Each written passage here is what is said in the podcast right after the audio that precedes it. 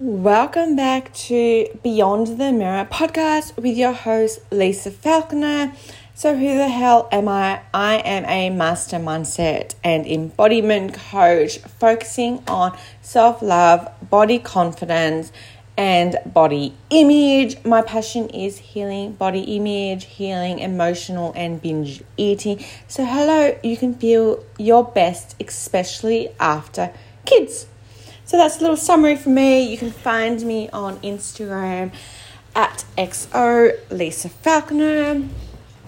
But for now, let's dive in to this hot topic that I honestly never thought I would talk about. But here I am because I like to talk about all the things I like to embrace. Um, what is on my heart. And today is about experiencing body dysmorphia after kids understanding and coping with postpartum body image challenges. Now, I know the sounding of body dysmorphia because it is classified as a disorder can sound and feel very heavy, and I know that I actually avoided reading or doing any research about body dysmorphia because it just sounded so heavy and it just kind of like validated that there was something wrong with me and I just allowed it to have this heavy hold over me, which actually held me back in so many ways. So I'm going to try and make this as light but as insightful as I can and infusing a bit of my story on it. And truth be told, I can't actually tell you if I've struggled with this my whole life and I just wasn't aware of it, um, or if this is something that I guess because when I had my last child, when I gave birth the last time, I was in a very embodied state. I was in a very aware person. I had been on my spiritual and healing journey for a number of years. So I'd come a long way. And obviously, pre my first child, I did no personal development. I was not aware at all. I was very much living in the mind and just in a victim um, victimhood. So I don't want to go back through my whole entire life and try to create stories and yada yada. So I'm going to talk about from a place of what I've healed and what I've gone through. and that's about how I experience body dysmorphia. And let's just talk about body. I'll just say because I didn't get diagnosed because I don't believe you need to get diagnosed for every single thing because that can hold you back in your healing journey. However, so I'll just say I've experienced the body dysmorphia symptoms um, and I identify with it after kids, especially after my second child. So, just as a bit of an introduction, so like becoming a parent is this one whirlwind of a ride, of a ride, if I can talk. It's a very tra- transformative experience, but you know it can also bring about significant changes to one body. And I believe every single person goes through changes in their body um, especially through pregnancy, after giving kids. It's just how we respond to it that is different. So for some individuals, this postpartum period can, tr- can trigger body dysmorphia. Hi, that's me. It's a condition characterized by a distorted perception of one's appearance. Okay, so today we're going to be exploring about what body dysmorphia is, its potential impact on parents, and provide helpful tips for those struggling with body dysmorphia after having children. Okay, so stay tuned if that sounds like some that you want to hear about. If you have any questions, of course, or if this shows anything in you, please feel free to reach out, send me a DM over on Instagram. So let's understand what body dysmorphia is. So it's known as a body dysmorphic disorder, um, BDD. It's a mental health condition where individuals obsessively focus on perceived flaws in their appearance. These flaws may be imagined or exaggerated, leading to significant distress and impairment in daily functioning.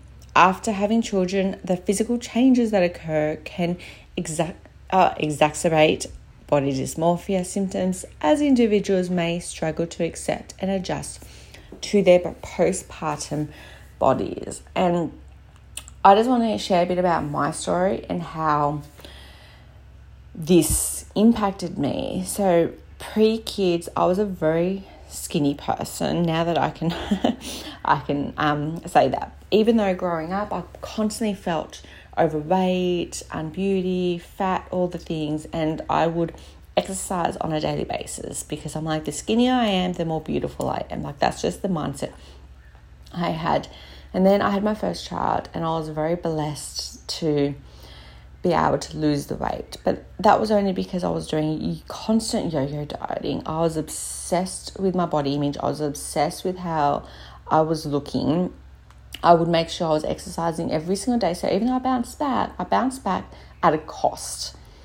And then I was obviously on this healing journey and I started doing a lot of investments and training to, I guess, reconnect with my body. I became more embodied. I became very I guess, aware and intuitive, and that's where I, all my gifts became heightened. So when I fell pregnant with my second child, I was actually in the middle of um, training to become a sex, a somatic sexologist.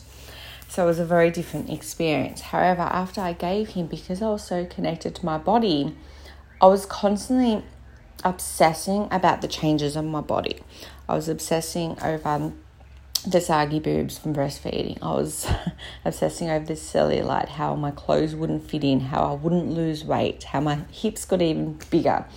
Um, the, my curves got bigger, my belly that I just couldn't lose. So it didn't matter if I was actually losing weight. It doesn't matter because regardless of how much exercise I was doing, I just couldn't feel like I was losing weight. I just kept feeling like I was fat.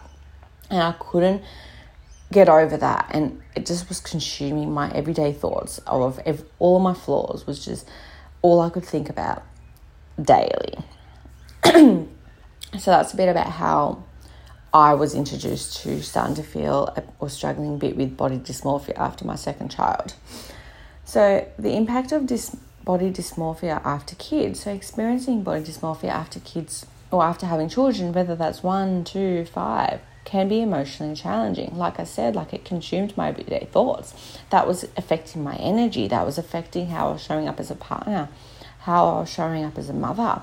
It was increasing my stress levels. My anxiety was returning. My joy, you know, how I was experiencing life was being affected. And parents may feel pressure to conform to society beauty standards, comparing themselves to unrealistic idea, ideals. And this is what was happening because I was a mum. I was scrolling the Insta. I was seeing the flawless images posted online all the time. I was seeing all the advertising do this program to lose weight, to feel confident. I was investing in the programs about get your pre baby body back. and I was just wasting all my money because it didn't matter. I couldn't stick to a program because it just made me feel worse about myself. The more I was investing in these fitness programs, the more I was checking myself out in the mirror to notice when am I going to see more muscles? When am I losing more weight? And it was like this vicious cycle. And I was basically comparing myself against someone else that was not me. And a lot of the times I was comparing myself to either fitness models that, you know, they do eat clean, they do have that fitness lifestyle that they keep up. That's what is aligned with them. And I'm not knocking that. But I was also comparing myself to people on Instagram that don't even have kids, okay, which is just absolutely crazy. And this can lead to feeling of shame, low self-esteem, and even postpartum depression. So it didn't matter that I had spent years of healing my relationship with my body. It didn't matter that I had spent years healing and you know I have a history of anxiety. I had a history of depression. So it didn't matter that I had healed that and I was actually you know my best version of myself pre second kid. It didn't matter that I felt so fucking confident and so connected. That was all put to challenge because of these symptoms after second child. Okay, so it doesn't matter where you are at your journey, like you can be someone that starts to feel shame, the low self esteem, postpartum depression. It can also lead to more binge eating, comfort eating, emotionally eating, and then having a negative relationship with food hi, that was also me. it is also important to remember that these feelings are valid and that seeking support is crucial, which I'll talk about in a second. But what I, a big component of Body Bliss Blueprint that I'm currently launching at the moment, the doors are open for. It's about your emotions. It's about how can you clear how you're feeling internally to change your body story, to change how you're feeling about yourself, knowing that when you can change how you perceive yourself internally, that's when you start to see the things change externally. So that's a big thing we're talking about is not suppressing your feelings, but validating your feelings. Learning to be uncomfortable with the feelings, learning to embrace them and feel the feelings in order to release them. Okay. So the more you suppress, the more you're adding to all of this yuckiness and heaviness that you're experiencing. So let's just quickly share some tips for coping with body dysmorphia after kids, okay? So one, practice self-compassion. How can you be kind to yourself and acknowledge that your body has gone through oh, the most amazing and incredible changes to bring life into the world? Can you celebrate the strength and resilience of your body, focusing on the amazing things that it has accomplished? And a while ago, I actually posted a thing saying how your body is telling a story of motherhood. Like, can you change how you're looking at your body instead of something to fix, instead of something to change, instead of something to mold? Can you practice being kind to yourself, sending yourself love, showing yourself some kindness, and maybe changing the story that you are telling yourself? Two, I actually don't now know a lot of people say seek support.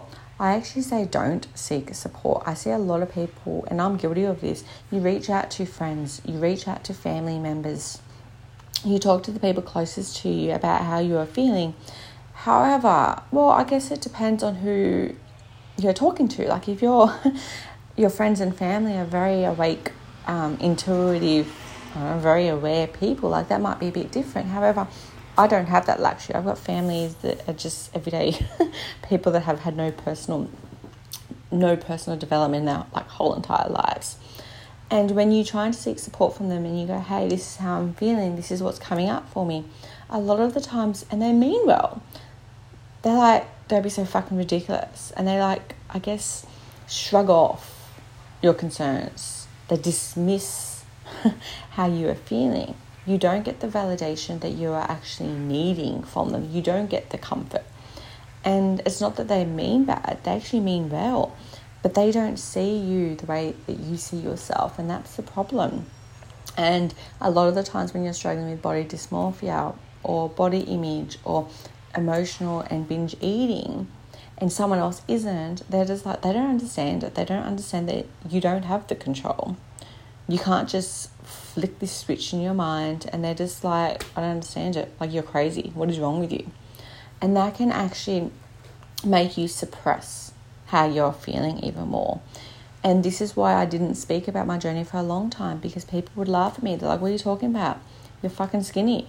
You've got nothing to lose. Like, well, you're crazy. I'm jealous of your body.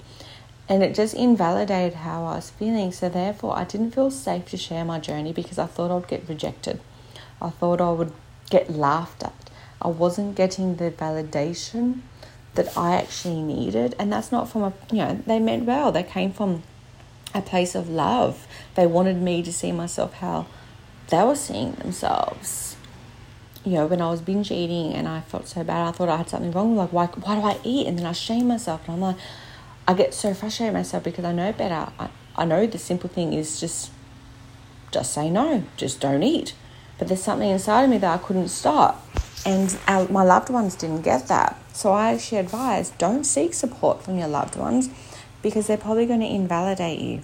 They're going to shrug off how you're feeling.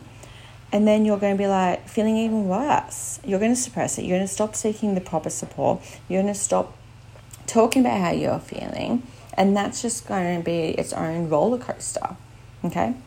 So, moving on to um, three challenge negative thoughts. Recognize that body dysmorphia distorts your perception of yourself, which is exactly what I've been talking about. Challenge negative thoughts by questioning their valid- validity and replacing them with positive stories, beliefs. What, what makes you feel better? Remind yourself of your worth beyond physical appearance. So, as Amanda Frances says, like observe the crazy thoughts, observe the funkiness that is happening inside. We all have those crazy thoughts. Instead of latching onto them and seeing them as truth, can you start to question yourself? Can you start to ask, where's this thought coming from? Is this even true? How is this reacting in my body? What is a more empowering thought? What is a more empowering belief? And start practicing challenging the negative thoughts instead of going, I thought a thought, okay, that must be true. Okay. Moving on to number four practice self care. Engage in activities that promote self care and self love. This, inc- this can include exercise, meditation, journaling, or engage in hobbies that bring you joy. Taking care of your mental and emotional well being is essential. So, for instance, if you follow me on Instagram, you know I move my body daily. Like I do, do a lot of dancing. I'll go into nature, I can do some walk. I'm currently enjoying a short yoga um, a few times a week. But that's all coming from a place of it feels good to me when I'm moving my body. Those are opportunities for me to connect with my body. It's a way of me getting out of my head and into my body so I'm not obsessing over the negative thoughts. And that was a big part how I healed my relationship with my body. That's a lot of part of me, how I healed my body dysmorphia, is by practicing daily, doing the activities that light me up, doing the activities that bring me joy, bring me pleasure, allow pleasure to lead you. So, what can you do on a daily basis that can light you up, that can bring joy? Maybe it's meditation. Maybe you just want to journal, just do a brain dump of how you are feeling. That can be really powerful, getting it out of your head and into page if that feels good for you. The only thing I say is don't do something from a place of self hatred. So, for instance, I used to join a lot of gyms I used to pay for a lot of fitness programs um, from a place of fix me, so from a place like self hatred. So I encourage you self care and self love is not moving your body because you hate it. If at the moment you cannot exercise from a place of love, don't exercise. Maybe you just want to go for a walk. Maybe you want to dance to one song. Maybe all you can do is commit to dance. You love dancing, and it makes you feel good. Maybe you just dance to one song every single day. Maybe it's taking a bath at the end of the day find something that is going to bring you joy. And it's just helping you take care of your mental and emotional well being. And then lastly, seek professional help. Now, I say professional help because I say don't seek support off friends and loved ones that you don't know how they're going to respond, but actually seeking professional help. Maybe you do need to see a professional person in whatever way feels good for you. If body dysmorphia symptoms persist and significantly impact your daily life, consider getting the help that you require. There are therapists that specialize in body image issues. Okay, they can provide the guidance and the support. There are coaches and mentors out there if that's what you want. Hello, I've got a program opened at the moment that's all about helping you heal your body image so you can finally feel confident in your body. It just, I'm not telling you there's a right way or the wrong way. Some people say you need to see a doctor. That might be good for you, but if you want someone that helps you give you the practices and the tools so you're not codependent. That's something I'm pretty big on is guiding you to a place where you no longer need anyone. You know the work, you know the steps, you know the tools, you have the practices for life, and you can do them when you need to. I'm a big believer in helping you realize your own worth, helping you come home to yourself, and helping you trust your own intuition, and then to move forward from there. So, again, it's up to you and what kind of help that you want. But struggling alone in silence, it's not going to do any good. If anything, you're actually passing that belief down to your kids.